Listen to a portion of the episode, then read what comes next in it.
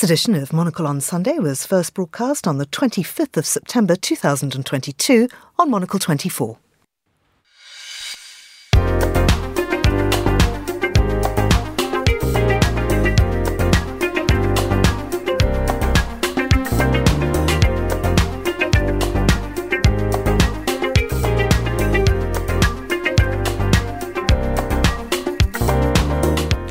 This is Monocle on Sunday, broadcasting to you live from Midori House in London. I'm Georgina Godwin. Coming up on today's programme, we hear from our editorial director, Tyler Brûlé. Also, my panellists Charles Hecker and Simon Brooke will be in our London studio to round up today's main stories. We'll talk to Monocle's Europe editor at large in Milan to find out the latest on the elections. It's a huge day here in Italy in which the political needle could move sharply to the right. It is, of course, election day, and over 50 million Italians are able to express their vote. The polls have been open since 7 a.m. this morning, and they'll be open right through until 11 p.m. this evening. I'm Ed Stocker in Milan, and I'll be bringing you the latest. Thank you very much to Ed. We look forward to that and more ahead here on Monocle on Sunday, coming to you live from London.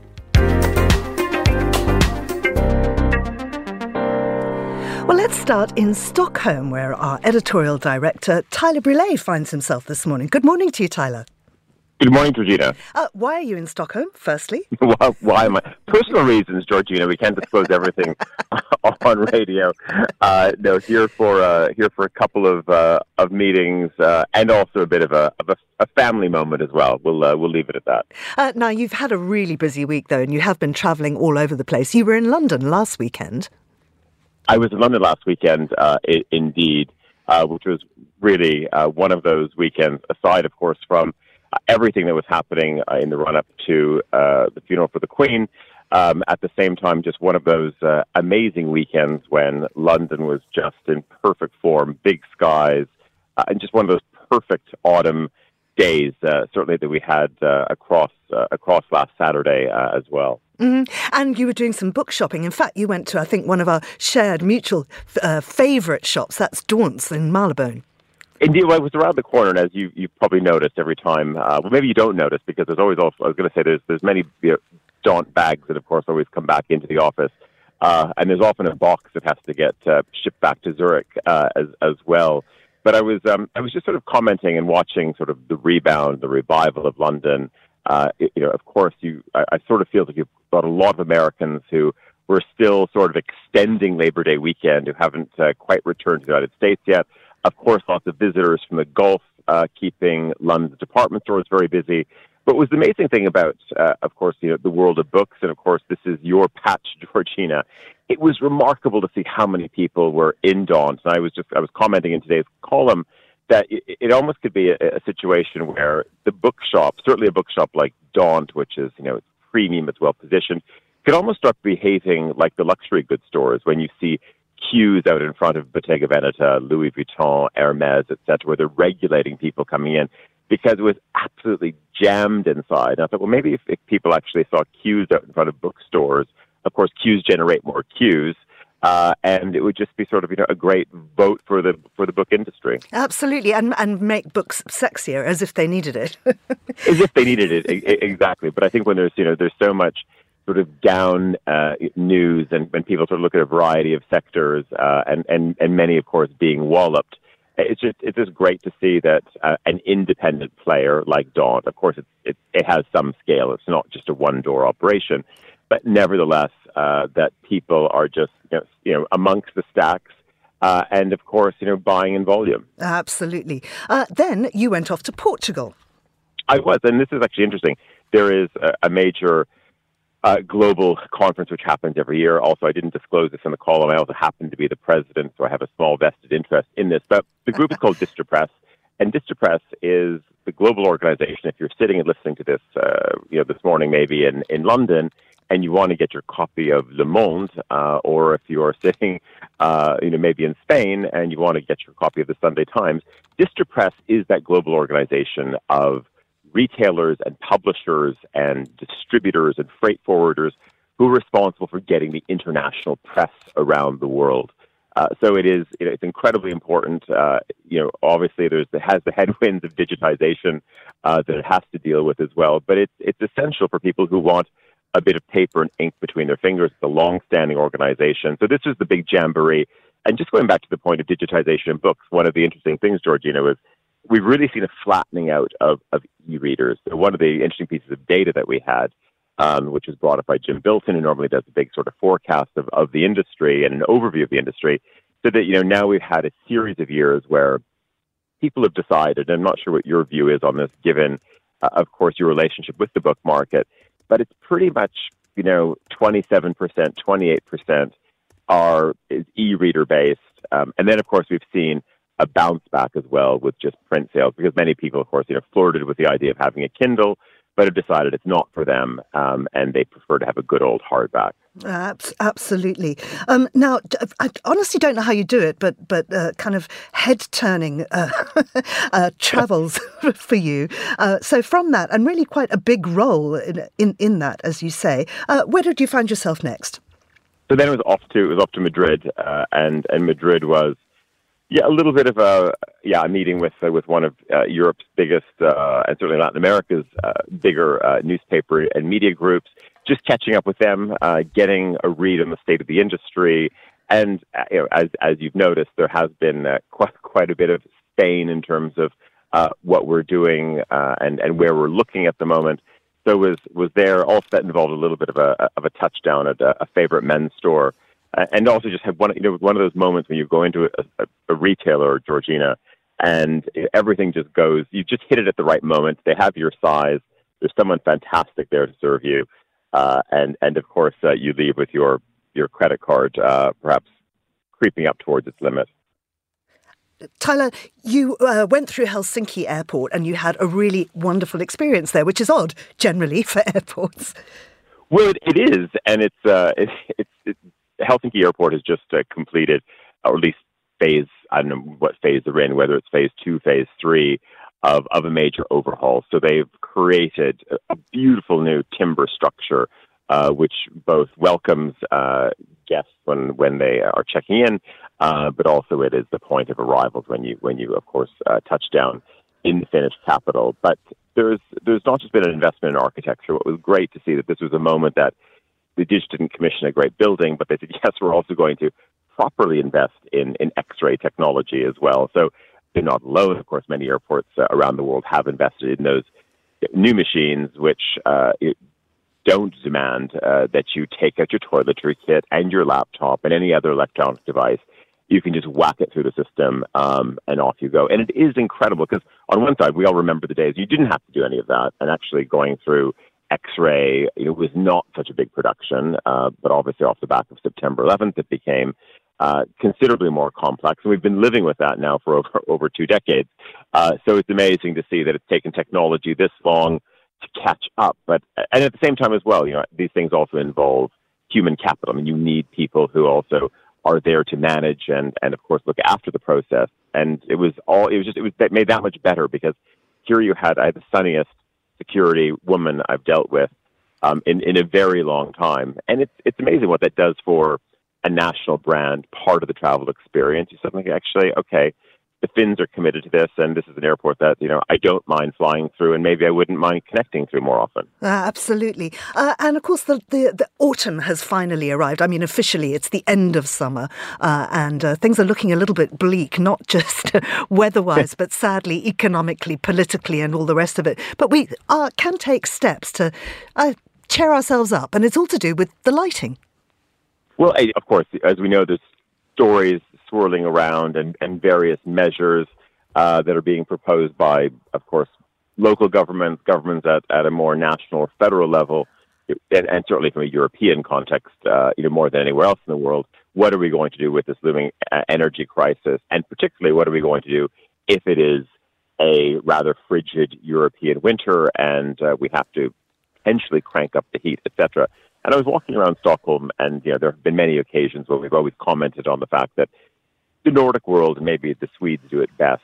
They they turn the lights down. That in fact, you know, as as the days grow shorter and night sets in much earlier, it's it's not a case, and, and you'll know this very well, Georgina. When, when you walk around these streets, it's not like they kind of go and like brighten everything up. And it's not that the Swedes sort of, you know, crank up the lights at full blast. In fact, everything is, it's lower light bulbs. It is that idea of creating a sense of warmth and coziness. And, and maybe think actually, well, you're, you're losing, you're using lower watt light bulbs. Uh, of course, people are probably also using much more energy efficient light bulbs as well, but everything is just dimmed down. So if, what if we all dim down, uh, of course, over the months to come, which doesn't mean sort of a total lights off moment. Maybe this could be a good thing. My other solution was, though, no one talks about, and this goes back to the world of, of Kindles and tablets and, and devices, etc. We're making all of these proposals about, of course, you know, um, obviously fixing your the settings on your refrigerator, whatever it you know may be. You don't use the, the you know don't use the tumble dryer, et cetera, et cetera. But I was also thinking we don't talk about the power uh, of of the digital world and how much how much energy servers, uh, of course, uh, are are sucking uh, from the grid. And then we think about having Wi-Fi, and then not to mention, of course, the hundreds and hundreds and hundreds of millions of devices, which then have to get plugged in every hour of the mm. day to get recharged overnight, etc. So I'm wondering where that is in all of this narrative. It, it can't just be a situation uh, that it's it's only the microwave that's the, the great offender. Yeah, get off your phone and the internet for a bit. Put on those cozy lights and just snuggle down for autumn. And of course, and with we, a good book, with a good book, exactly. And, and what's George, some... what's, I was going to ask, what is Georgina's recommendation right now? Georgina, if you can think if people can buy I, one book that they have to have this autumn, what, what do you think? I absolutely, can tell you that because right now I'm judging the Baillie Gifford Prize for non-fiction, and we've just uh, put out our shortlist, uh, uh, our long list rather, and there's there's twelve wonderful books on there. I just want to pick out one because you were talking about uh, Daunt earlier, uh, and Daunt, uh, as you know, I'm sure, has its own publishing imprint called yes. Daunt, Daunt Originals, and there's the most wonderful book which has made it to our to our long list. It's called The Barefoot Woman, and it's by Scholastique Mukasonga. Uh, it was originally written in French, and it's um, about the Rwandan genocide, except it's not. She doesn't. She, she, references it, but but it's about growing up from the inside, the, the kind of genocide from the inside. But you never really hear about the killing. It's it's about her mother, and it's an extraordinary journey. And then the other the other book, also from Daunt, not in this case to do with the prize because this is fiction, uh, but it's a book called uh, The Pachinko Parlor. Uh, a wonderful, wonderful book, again written in French uh, originally. Uh, and it by Elisa Shua Dusapin. Um, and I interviewed her yesterday. That's going to come out in a couple of weeks' time. And she's talking about being a, a Korean uh, who's been living in Japan, who's been living uh, all over the place, and, and how she was kind of ashamed of her, her upbringing and ashamed of the fact that she was in pachinko parlors and uh, just how that's influenced her life. Again, very beautifully written. I was very, very impressed by that. Of course, you must have been into a pachinko parlor. I've been in to Pachinko Parlor or two. And I was going to say, uh, this is just uh, on the topic of, of great authors. You'll recall, uh, of course, that our listeners will recall, you, you and I were in, uh, uh, at the beginning of summer uh, for the World of Words Literary Festival. We were on stage with, with Elliot Ackerman, the author of 2034, a book which we've loved and just every moment that goes by geopolitically, it just seems like this is a gentleman who really has had a crystal ball um, and very much a front seat in terms of what is happening uh, across borders uh, and within war rooms around the world. So I'm thrilled to say that we're having our uh, another uh, summit, and this is going to be our Chiefs conference uh, in uh, November, November 8th and 9th in Dallas. And Elliot Ackerman is going to be joining us in Dallas to, of course, talk about his book and and certainly uh, be waxing a little bit uh, on on the state of uh, where the world is. Mm, I think that's wonderful, and these Chiefs conferences are always really stunning events. I know you've got a stellar lineup for November. Yeah, it's great. I mean, aside from Elliot Ackerman, we have Switzerland's ambassador to the U.S. is going to be uh, joining us in Dallas as well. Uh, very much talking and and I would say sort of you know using Swiss soft power to talk about the importance of apprenticeships uh, and and why we we don't all need to necessarily go to university. Why it's you know very important to learn skills. What this of course means not just for the education system, what it means for a modern workforce uh, as well.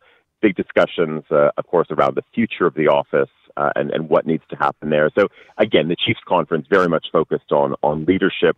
Uh, and you know, it welcomes chiefs of, of all kinds, uh, whether they're chiefs of staff, uh, chief executive officers, chief sustainability officers, and that's going to be, uh, yeah, a gathering of about some 200 people in, in Dallas.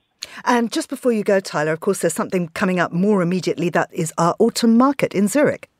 It is absolutely. I don't think you're going to be there unless you have other cause, Georgina. But uh, the the autumn market uh, really kicks off, of course, the, the start of what will be a series of events and and markets that we'll be doing. Of course, Christmas market really not that far away. It was a, bit of a, a shocking reminder uh, that we're only three months from Christmas, uh, but we'll be announcing the dates uh, for our Christmas markets. But before that, as you said, London, uh, sorry, uh, Zurich, uh, October 1st, that's next Saturday. And again, just a great collection of, of interesting brands, uh, a preview of all the things we're up to this autumn, good DJ, uh, lots of beer. And it's got a light, it's sort of a light, light flavor of a bit of a of an Oktoberfest How moment as well. Yeah. Tyler, thank you very much indeed. Thanks, Regina. That was Tyler Brûlé, our editorial director, talking to us today from Stockholm, but doubtless he'll be on the move again very shortly and certainly in Zurich next weekend, where you can join us for the uh, autumn market at Dufourstrasse 90. Now, let's take a look at what else we're keeping an eye on today. Russian Foreign Minister Sergei Lavrov addressed the UN General Assembly and the world's media on Saturday, casting opposition to Russia's assault on Ukraine as limited to the United States and countries under its sway. Lavrov said regions of Ukraine where widely derided referendums are being held would be under Russia's full protection if they are annexed by Moscow, amid fears Russia could further escalate the conflict and even use nuclear weapons. North Korea fired a ballistic missile towards the sea off its east coast today, ahead of planned military drills by South Korean and US forces involving an aircraft carrier and a visit to the region by US Vice President Kamala Harris. And after powerful storm Fiona left a trail of destruction in Canada's east coast yesterday, the focus shifted to massive cleanup efforts, damage assessment, and restoration of power and telecom services, as officials warned of a long road to recovery. The Canadian Hurricane Centre estimated that Fiona was the lowest pressured landfalling storm on record in Canada. And that's your Monocle 24 News. You're listening to Monocle on Sunday with me, Georgina Godwin, and I'm going to bring in our panelists now. I'm joined in the studio by Charles Hecker, Senior Partner at Control Risks, and Simon Brooke, Journalist and Communications Consultant. Now, these are two gentlemen that I speak to often and enjoy speaking to them both so much, but it's the first time you've worked together, I think. That's correct. Yeah, absolutely. Face to face. Yes, indeed. Finally, putting a face to a name. yeah, and an email address. Yes. but it's but it's lovely to have you both in the studio and to get your, your takes on, on, on the same stories. Um, we've been reporting in our headlines, of course, about Lavrov at the United Nations, uh, and there uh, this has sparked many many column inches. Simon, let's uh, let's have a look at, at, at, what people are saying about this speech, where he basically said that you know uh, it's all the US's fault, and actually we are going to annex it, and then Russia will take care of those those areas, and uh, it gives them, of course, the platform they need to invade. Yeah, absolutely, very much what they're looking for, and I think uh, Lavrov's sort of bluster at the UN and his what might be described as slightly petulant behaviour is very much echoing the tone of his boss, isn't it, Vladimir Putin, who made that quite extraordinary uh, broadcast um, earlier in the week, which many people have pointed out is less about coming from a position of strength, actually, but really the fact that he's so pushed into a corner. Um, and there's an interesting piece in the New York Times today uh, by David Brooks, one of their columnists, uh, entitled "How Do You Handle a Wounded Putin?" And um, he he has had a briefing from American. This is that David Brooks has had a, a, briefing from American officials who are thinking about how they're going to deal in, deal with uh, uh Putin in this situation, um, looking at how he might escalate the war um, if he continues this uh, or develops a pretense, perhaps, that Russia itself is being invaded. Then obviously that gives him more leeway to to take sort of really aggressive action. And uh, what's interesting, I think, is that overall, according to David Brooks, the American strategy is to help the Ukrainians defeat the Russian invasion, but slowly. And so he says the idea is to go to hit a, a series of singles, not go for one crushing home run. And I think the idea, uh, according to David Brooks, is really um, that that if they can do it gently, there's a way of sort of de-escalating the situation. Um, and he suggests that American officials are assuming there will have to be some kind of negotiation. Uh, the first American hope, according to Brooks, is that Putin will eventually do a cost-benefit analysis and conclude that his best option is to negotiate. The second American hope is that the Ukrainians will also do a cost benefit analysis. So interesting the way we're now moving on from that how do you sort of win the war, if you like, to that more how do we deal with this caged or cornered tiger in the form of Vladimir Putin. Mm. Charles, of course, you used to work for the Moscow Times. You were based uh, in Russia. You speak Russian. Uh, and this whole idea of having to try and get into the Russian psyche to make it easy for him to, to row back without suffering any kind of humiliation is really important. That's right. So the conversation has been increasing now about not only what to do militarily um, to support Ukraine and to continue to push back and also to manage what happens after the annexation. But there's creeping into the conversation now is a discussion of some sort of endgame. And one of the things that's being talked about as part of that conversation is how do you help in inverted commas, President Putin save face? Because there's this understanding that under no circumstances, or let's put it differently, if he lost, in the current con, you know, definition of the word losing the war, um, what would happen to him and what would happen to Russia, and how destabilizing would that be?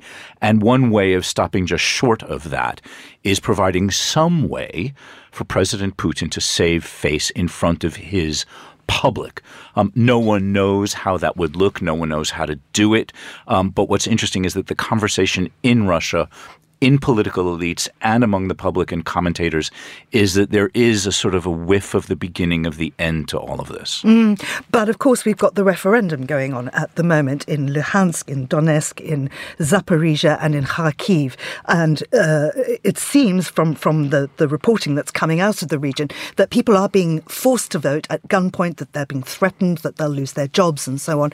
I mean, there is absolutely no doubt, surely, Simon, that this referendum will go Russia's way Oh, absolutely, and probably in that kind of uh, totalitarian figures as well, like ninety percent or something. Yeah, we we understand that. Uh, well, Ukrainians have reported that armed soldiers are actually going door to door um, to collect votes in these sort of referendums in inverted commas. Um, uh, the, the, according to TASS, the this the I was going to say Soviet, of course, no longer uh, the, the Russian news agency. In-person voting will take place until the 27th of uh, September. On other days, voting will be organised in communities. So, why would you go to somebody's door and knock on the door and ask them how they're going to vote? I mean, this isn't a referendum, it's just an uh, added sort of pressure and um, added. Um, bullying, really, isn't it? Really, but I mean, obviously, the ultimate aim is for once these referendum results are declared, and they are absolutely overwhelmingly, funnily enough, for certain areas of Ukraine, anyway, to uh, probably Russian speaking, to become part of Russia, then obviously the idea is that that gives Russia then a mandate for sort of more aggressive action. But um, again, it's just interesting, another element of the mix adding to the level of uncertainty at the moment. Mm. I mean, Charles, do you think that Putin genuinely believes, and Lavrov, that they are hard done by. That everything Lavrov said at the UN was was was his truth, uh, as, as we like to talk about it these days. I'm giving you my personal truth. Um, and my lived experience. Um, uh, so, I mean, but is that the case for Lavrov, or, or, is he, you know, surely he's going out there to bat for something he just doesn't believe in? That's why he had to leave the chamber immediately after his speech. Well, yeah, there's a, there's a few things to think about there, and that is first of all that Lavrov had to sit there at the Security Council and listen to people pile condemnation on his head, and then he gave his speech and knew that the same thing was going to follow. So that's why he essentially stormed out of, of the room because he just didn't want to hear world leader after world leader after world leader condemn him and his country for what's happening in Ukraine. So he left. There is a school of thought that says that inside Sergei Lavrov's head is the thought that if only I had retired on February 23rd, that I could be in the south of France right now or somewhere in Tuscany, um, enjoying a retirement, sort of smoking and drinking really nice red wine, and I'd have shot of all of this. Mm. Um, now that he's in, he's in. Um, he has been a faithful Putin lieutenant throughout. Um, there's a view that he is not an individual who is himself setting foreign policy. He is an individual who is executing foreign policy on behalf of the president president. Whether he believes what he's saying or not, he's got to say it, and he's saying it very loudly and very forcefully. Um, as for what's going inside President Putin's head, this is you know the sixty-four thousand dollar question, and, and eternally will be thus. Um, we no longer believe that he's thinking rationally, whatever he's thinking. And that's what makes predicting the trajectory of this, whether it's the beginning of the end or the middle of the end, um, we just don't know. Do you do you agree with that, that that Putin may be not thinking rationally at all? That perhaps his his grasp on reality is is not all that uh, firm. Oh, yeah, I think that's part of the problem, isn't it? I think there's a delicious, horrible irony here that so many of the things that Putin has done the lies, the intimidation, the kleptocracy are actually now coming back to bite him. So, um, you know, he lied to the soldiers going to Ukraine by telling them it's just a military, special military oper- operation, or even that you're just going on a training exercise. He lied to them, telling them that they would be welcomed as liberators. And now, of course, you know, they've been absolutely, uh, you know, attacked by uh, the people who they're invading. So that's def- uh, uh affected their morale.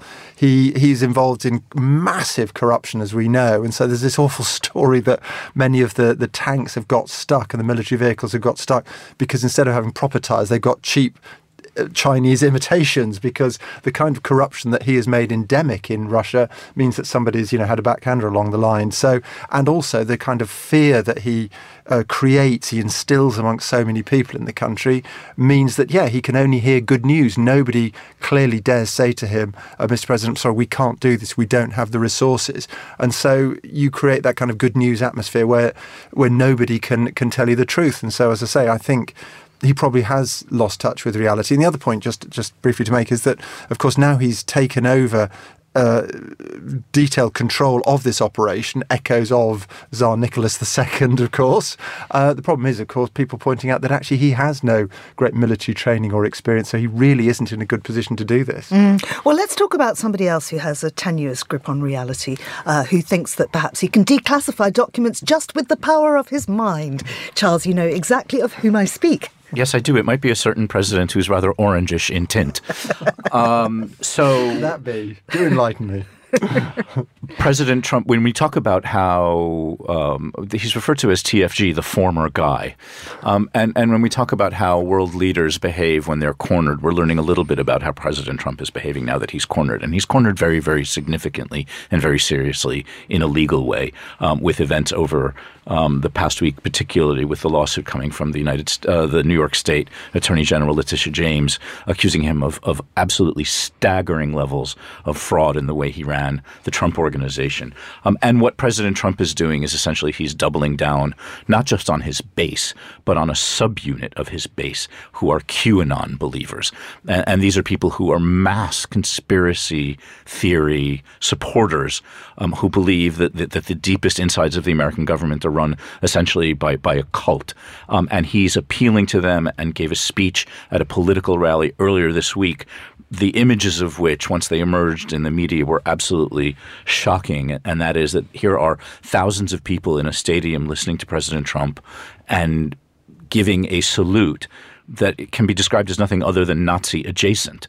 Uh, and and so here is a cornered former world leader um, who also is, is sort of doubling down on, on some of the most extremist behavior you can imagine. Um, but in terms of, of uh, uh, QAnon, uh, Simon, uh, these people are about to go, many of them are about to go down for the January the 6th insurrection. So, I, I mean, it does seem a little odd that he should be going to, to or perhaps they're the only group that still support him, but I, I doubt that. But, but to going to these people for support when so many of them uh, are also in the, the eye of the legal storm. Yeah, but but you have to remember, uh, Georgina, that with their going down for what they did on January the sixth, that's because of the deep state. That's the corrupt legal system that is doing down good patriots who've done their best to protect their country. Yeah, I mean, uh, so I think that what it what it shows is is the comparison between Trump and his old mate Putin are really striking, aren't they? Really, and I think it's it's human psychology that means that when you're under attack, the natural, the sort of the logical thing rather should be to create some kind of empathy with your attackers or whatever, or to open up, to to engage in a dialogue or something. But but people don't do that, especially groups when they're under attack. Uh, they become more isolated, more inward-looking, more fervent in their views, and I think um, you know that's what's happening here. I, I wonder whether this in a way could be good news for moderate Republicans. I mean, if Trump is so pushed into a kind of extreme position, more extreme than he's had before. He's so associated with QAnon, which has huge numbers of supporters, obviously, but it's still a relative niche organisation. I just wonder whether. Um, for as I say, for re- moderate Republicans and hopefully for the whole American political situation, uh, there might be an opportunity here, if you like, as Trump is pushed into this more extreme um, and isolated position. What do you think, Charles? I think moderate Republicans have lost control of the Republican Party. Um, and, and I think that um, I think it's increasingly unlikely that Trump will run or be reelected, um, or you know, will be the party's nominee really for 2024. Um, if you look at some recent statistics, um, his PAC raised only 40, 40, 40 dollars in August. And so you need a lot more money than forty dollars. I think it's a million. no, no, no. Everyone. Th- this is the thing. This was published um, in the mainstream press and released mm. globally, and everyone thought it was a typo and that they left off several zeros. Um, and that's not the case at all. He only raised somebody. You know, somebody made a contribution of forty dollars from somewhere in, in, in a flyover state. Forgive me for using the expression, um, but um, you need a lot more money than that to run a presidential campaign. Um, I think that the alternative to Trump is probably not a moderate Republican, but probably somebody who is just as hard right as Trump, but smarter. And of course, everyone's looking at Ron DeSantis, mm. who is Harvard and Yale educated. Um, and so, in that case, mainstream, but as MAGA as Trump and clever. Well, clever would be a start. interesting. what an interesting concept. um, uh, you were talking about the QAnon rallies and, of course, people giving what looked like a Nazi salute. Well, I want to go to Italy now because, of course, there are whispers about the Nazi past, or at least the very fascist past, uh, of the Fr- uh, Fratelli d'Italia party. So let's uh, let's go to Italy because, of course, they're going to the polls today. Uh, the uh, president of Georgia of Fratelli d'Italia is Giorgia Meloni. she and her party making headlines all over Europe. And Ed Stocker, who's our editor at large, is in Milan uh, to update us. Good morning to you, Ed. What's the mood uh, in Italy today? Well, it's it's kind of a bit of a overcast autumnal day here in Milan, and you know, being a Sunday, uh, it's often quite a slow start. But I was uh, I was down at a polling station this morning, uh, and in fact, just about half an hour before we came on air, uh, and it was starting to pick up. Um, people were starting to stream in actually, and as I left, a load more people coming in. So people going out there on this Sunday morning in Milan and exercising their vote. Uh, sort of mixed feelings from some of the people I spoke to. One person said it was, you know, a great feeling, a sort of civic coming together, people at least exercising their right to vote, that feeling of togetherness, even if, of course, people are going to be voting for, for very different parties. I spoke to another woman uh, who uh, was uh, who's originally from Germany but naturalized Italian, uh, who, who, said that she voted for a, a, sort of very small uh, party called Vita because because she was basically upset and thought the rest of them were pretty useless. Uh, and I, I, think that's going to be a strong sentiment taken into the voting today that's been going on since 7 this morning and goes through pretty late, right through until 11 p.m. this evening. Uh, this feeling of, of um, you know, feeling that the others have failed, that the politicians are uh, people who fight and don't seem to be able to find a way through. And I think really that's played into the hands of the party you just mentioned, Georgina Fratelli d'Italia, the Brothers of Italy, this far right party led by the, the Roman Giorgia Meloni that is on the cusp of potentially uh, winning the largest share of the vote and being able to form a coalition. She would be Italy's first female politician. And it would be a remarkable turnaround, really, given the fact that this is a party that just scraped 4% of the vote back in 2018. It's been a radical turnaround in fortunes if the polls are to be believed. And uh, yeah, we'll have to wait until 11 p.m. this evening when the first exit polls uh, come out. And then, of course, we'll have a clearer idea uh, as we see into Monday. Mm. Just talking about uh, uh, Giorgia Meloni and her party, the Brothers of Italy, and their roots. I mentioned fascism earlier. And of course, the party, I think, really did begin un- under Mussolini. I mean, the party was formed back in two 2012, but obviously it has roots uh, in other parties that were closely aligned to uh, Mussolini and fascism. Um, you know, Meloni is someone, uh, certainly in the past, who's expressed uh, admiration uh, for Mussolini uh, as a man and the things he's done for Italy. Of course, uh, she's really tried to move away from that in, in recent times.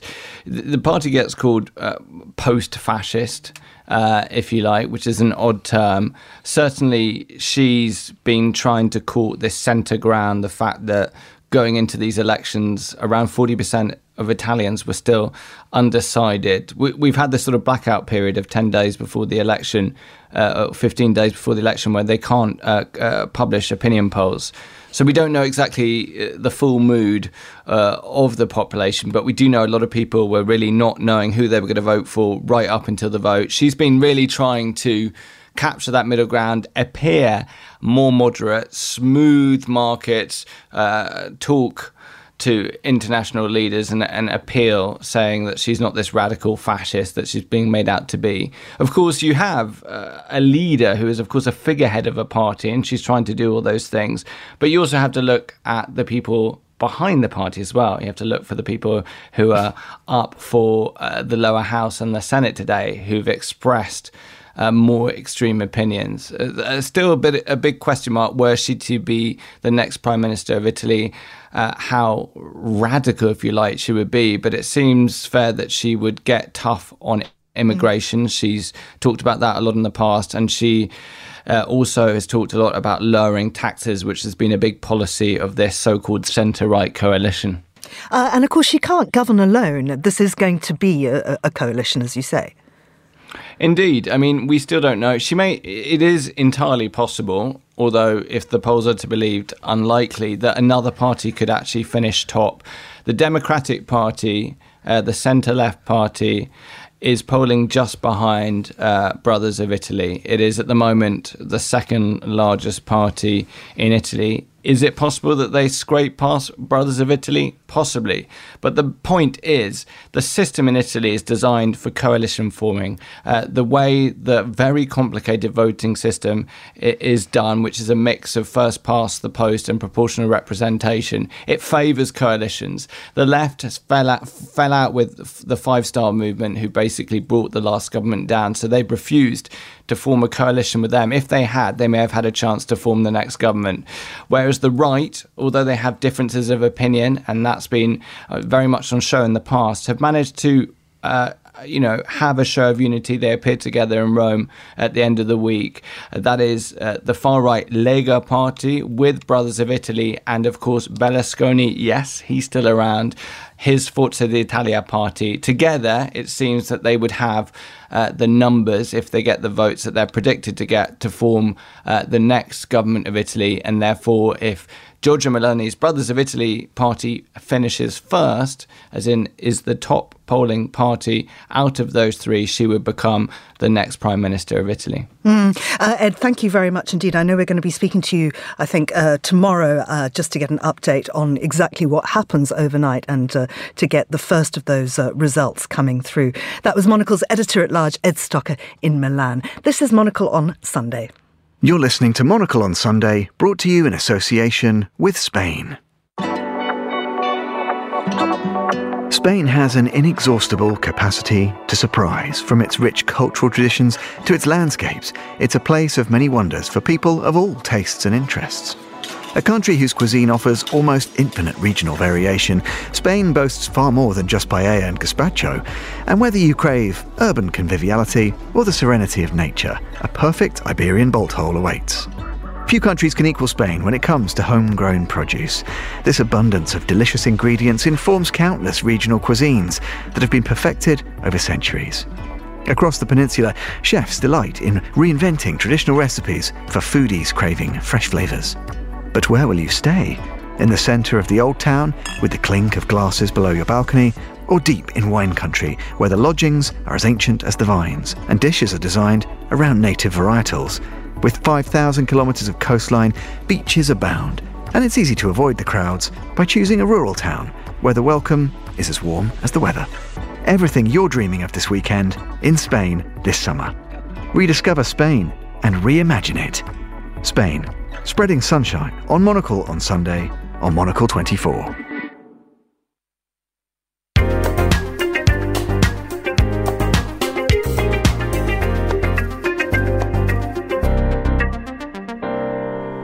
Is Monocle on Sunday. I'm Georgina Godwin, and I still have my guests with me, Simon Brooke and Charles Hecker. Now, we were just listening to Ed Stocker talking to us from Milan uh, about the Italian uh, election, which is happening today. Now, we have seen interesting comments coming out of uh, uh of Brussels. European Commission Chief Ursula von der Leyen says has warned Italy of consequences should it veer away from democratic principles. She issued a barely veiled threat ahead of today's election, and uh, that, of course, is to do with with Giorgia Meloni and his her party winning. Uh, Charles, tell us more. So Europe has a few things to worry about in connection with the Italian elections. Um, first of all, it's wondering what happened in Sweden um, with the victory of a right wing coalition there.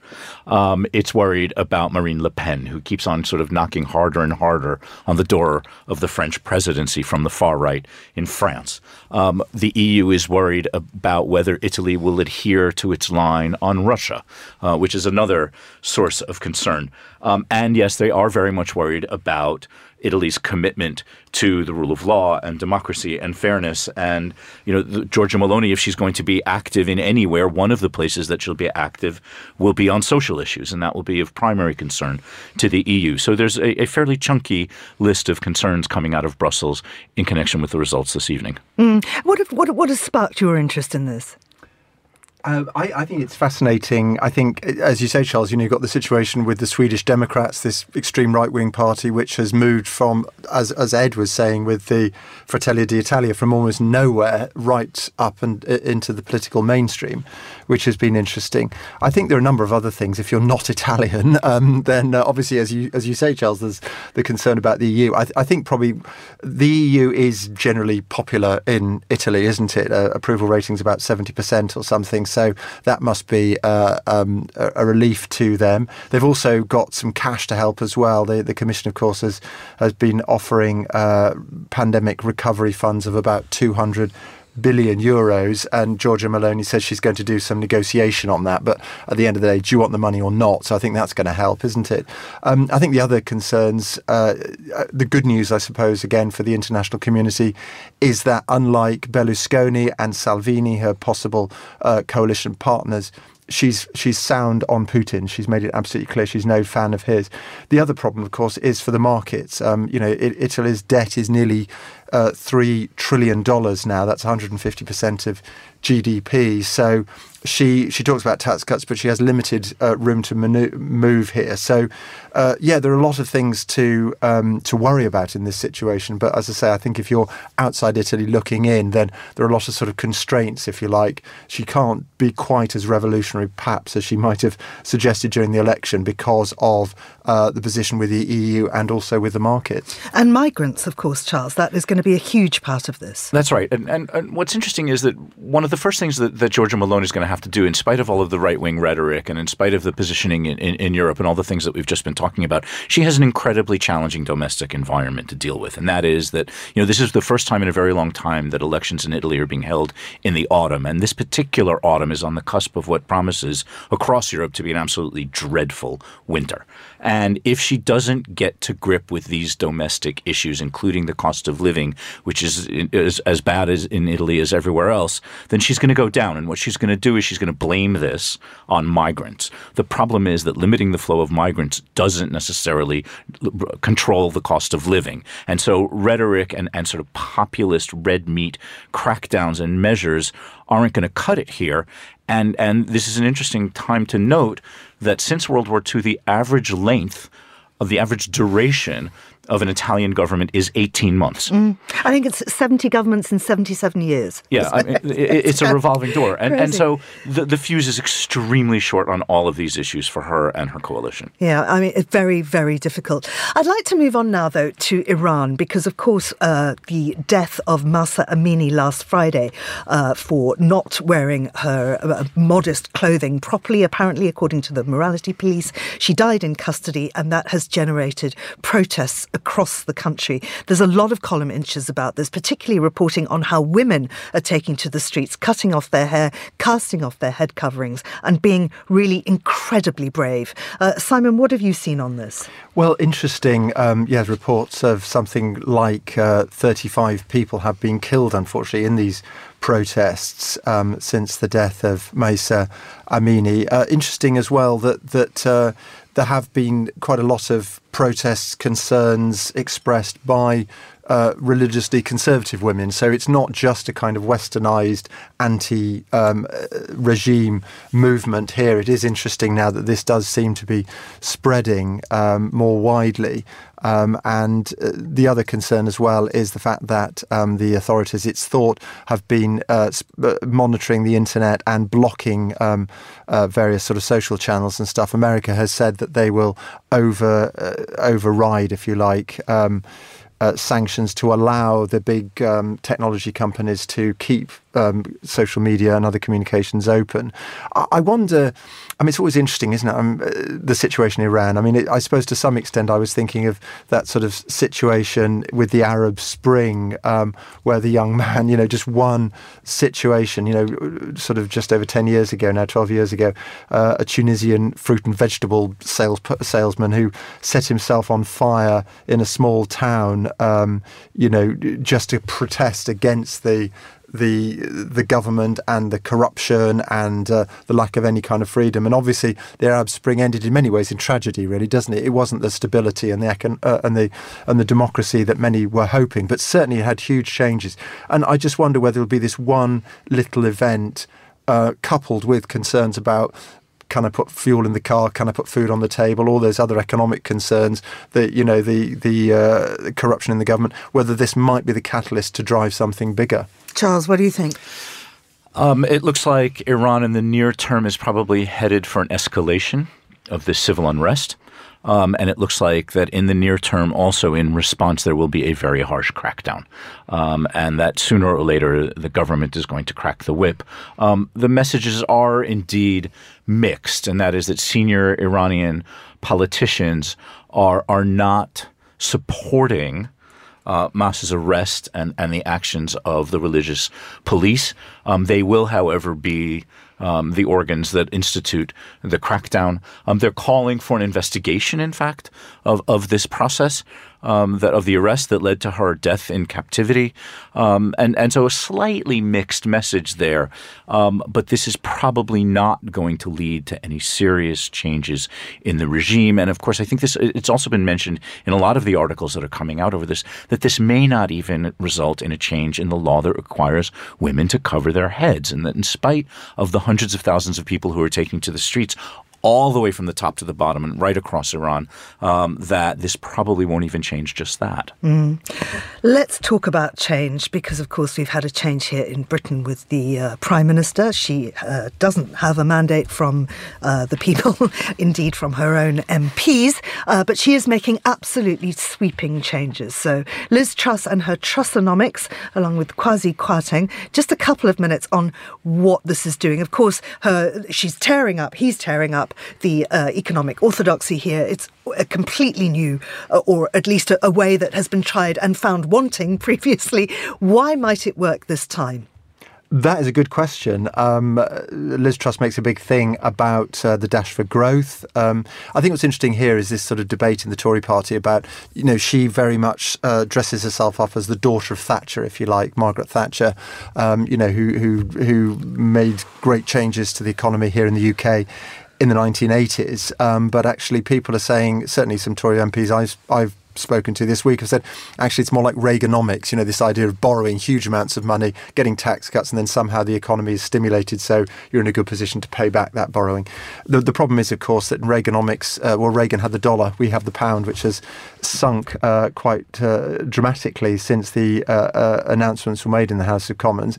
Um, and the other problem is that um, there's no direct proof, if you like, that cutting taxes will lead to this kind of growth. So certainly it was interesting to see not just the response of the markets, but also uh, talking to MPs, as I say, and watching the announcement being made in the House of Commons when the Chancellor of the Exchequer, Kwasi Kwarteng, uh, made his announcement, gave his speech, whatever, there was some cheering, but there were an awful lot of Tory MPs who didn't look very happy about this very reckless, some people might say, experiment. Charles, you're rich because you're, you're, American, and suddenly coffee on you, Charles. Yeah, the the dollar, of course, worth so much more. The pound has tanked at this news. You know, I have this tiny little app on my iPhone that follows exchange rates, and it's a handy thing to use when you go on holiday. It's also a, a sort of depressing thing and a tool to use. Um, during changes of government because I was consulting with this app over and over and over again all day on Friday and watching the numbers crash. Um, and and the only people who are doing well out of this apparently is the hedge fund community who's busy shorting the pound and, and making a fortune out of all of this. I mean, Simon's absolutely right. Not only has the political reaction to this been um, quite dramatic, I mean, this is one of the worstly received economic packages in the history of the introduction of economic packages. But the market, you know, politicians are, are human and, and, and have agendas and, and have ideological tint. Um, the markets don't um, the markets go for what works and for what, and goes against what doesn't. And the markets are going very, very strongly against Trussonomics. I mean, it really is, Georgina. I mean, I, I am American. You know, the the accent won't go away. And um, I was a young adult during the Reagan period. And, and I feel like Ronald Reagan has risen from the dead to lead the United Kingdom's economy. Um, this is an absolute unrestrained um, bet on trickle down economics, um, a bet on the wealthy, and, and, and a hope that growth rescues everybody. And Simon was right when he said that this has been tried before and it hasn't worked. Absolutely, gentlemen. I'm sorry to leave that on such a sad note, but I think actually we'll we'll cheer ourselves up by listening to Andrew Muller and finding out what he learned this week.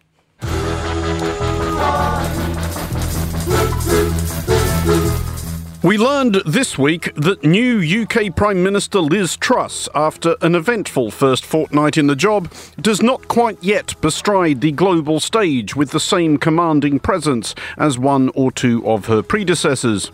We learned, or really chose to conclude this, from the narration of Truss's arrival at Monday's royal funeral by a couple of visiting Australian reporters. This? No, hard to identify. Maybe uh, minor royals, members of the. I can't identify them we at this point. We can't spot everyone, no. unfortunately. They look like they could well be local dignitaries. It's hard to see. We're looking at the backs of their heads most. But I think we are now getting to the pointy end, as they say, of the was I'm just told that was Liz Truss, the new Prime Minister, in the distance that we could see hopping Going out of that car. Well, thank you very much. Still, we learned that if there was one thing more embarrassing than not being recognised as a Prime Minister this week, it was being recognised as a Prime Minister this week, specifically being recognised as a Prime Minister bellowing debatably appropriate power ballads in a hotel bar.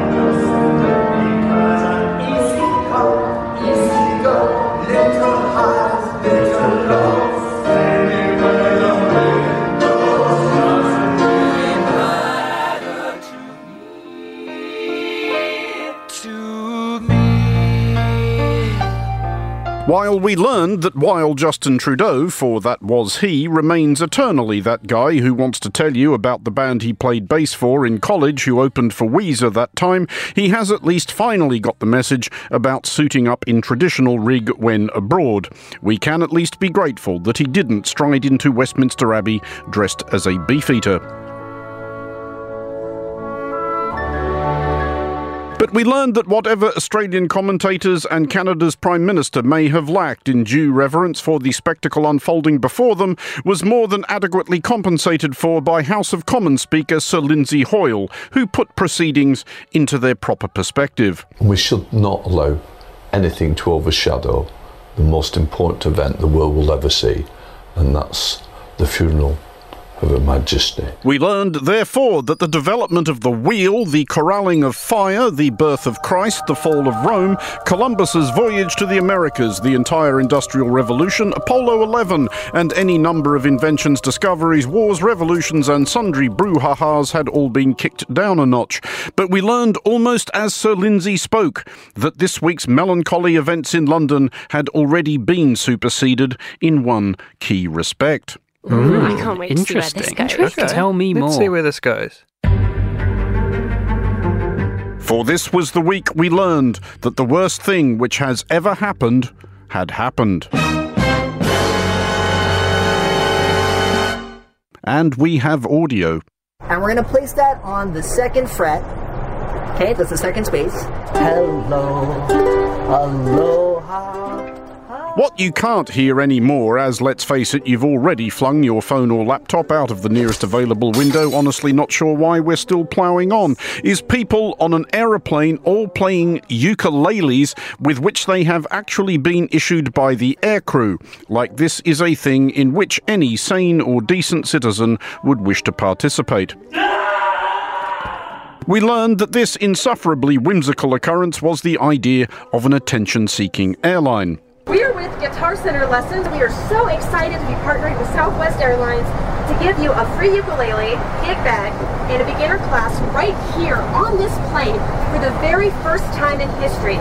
Passengers aboard Southwest's service from Long Beach to Honolulu were all issued with ukuleles and given a massed lesson in how to strum the song Hello, Aloha, How Are You, a hit circa the 1920s by the Singing Sophomores, which was annoying enough when they did it. Hello, aloha, how are you? I'm happy to... The Hammer, if you please.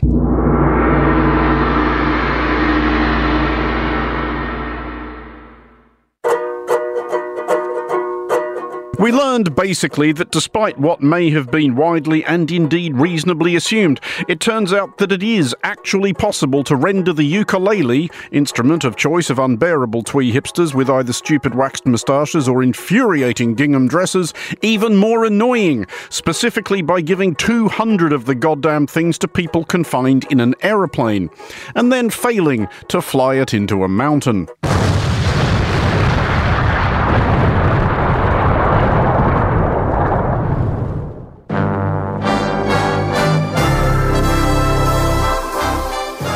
Sticking with the theme we have now solidly established of combining travelling at high altitude with utterly atrocious music, we learned of an exciting new development in the evolution of Space Force, which we also learned thereby is still a thing for some reason.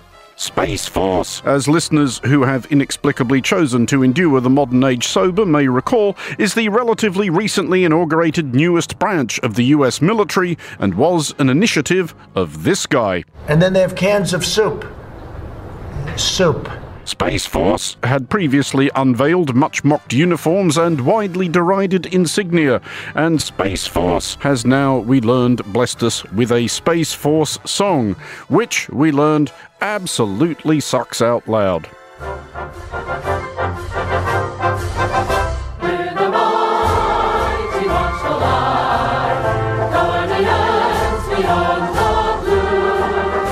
The hammer, again, if you would. Any time before the chorus, please. We learned when we looked into it further, because we're good like that, that this inelegant John Philip Sousa pastiche was the work of the chief musician of the US Coast Guard, i.e., a rival service branch, and that, therefore, the possibility that this is some sort of elaborate hazing ritual cannot be altogether discounted. Still, at least it isn't played on ukuleles. Make it stop! Make it stop! Muller, make it stop! For Monocle 24, I'm Andrew Muller.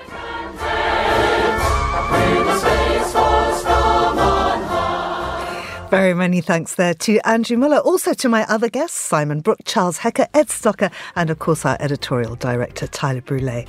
Our producer was Desiree Bandley, and our studio manager in London was Callum McLean. And of course, Monocle on Sunday returns at the same time next week. I'm Georgina Godwin. I'll be with you for the rest of the day and also first thing tomorrow morning on The Globalist. Do join us then if you can. Thanks for listening.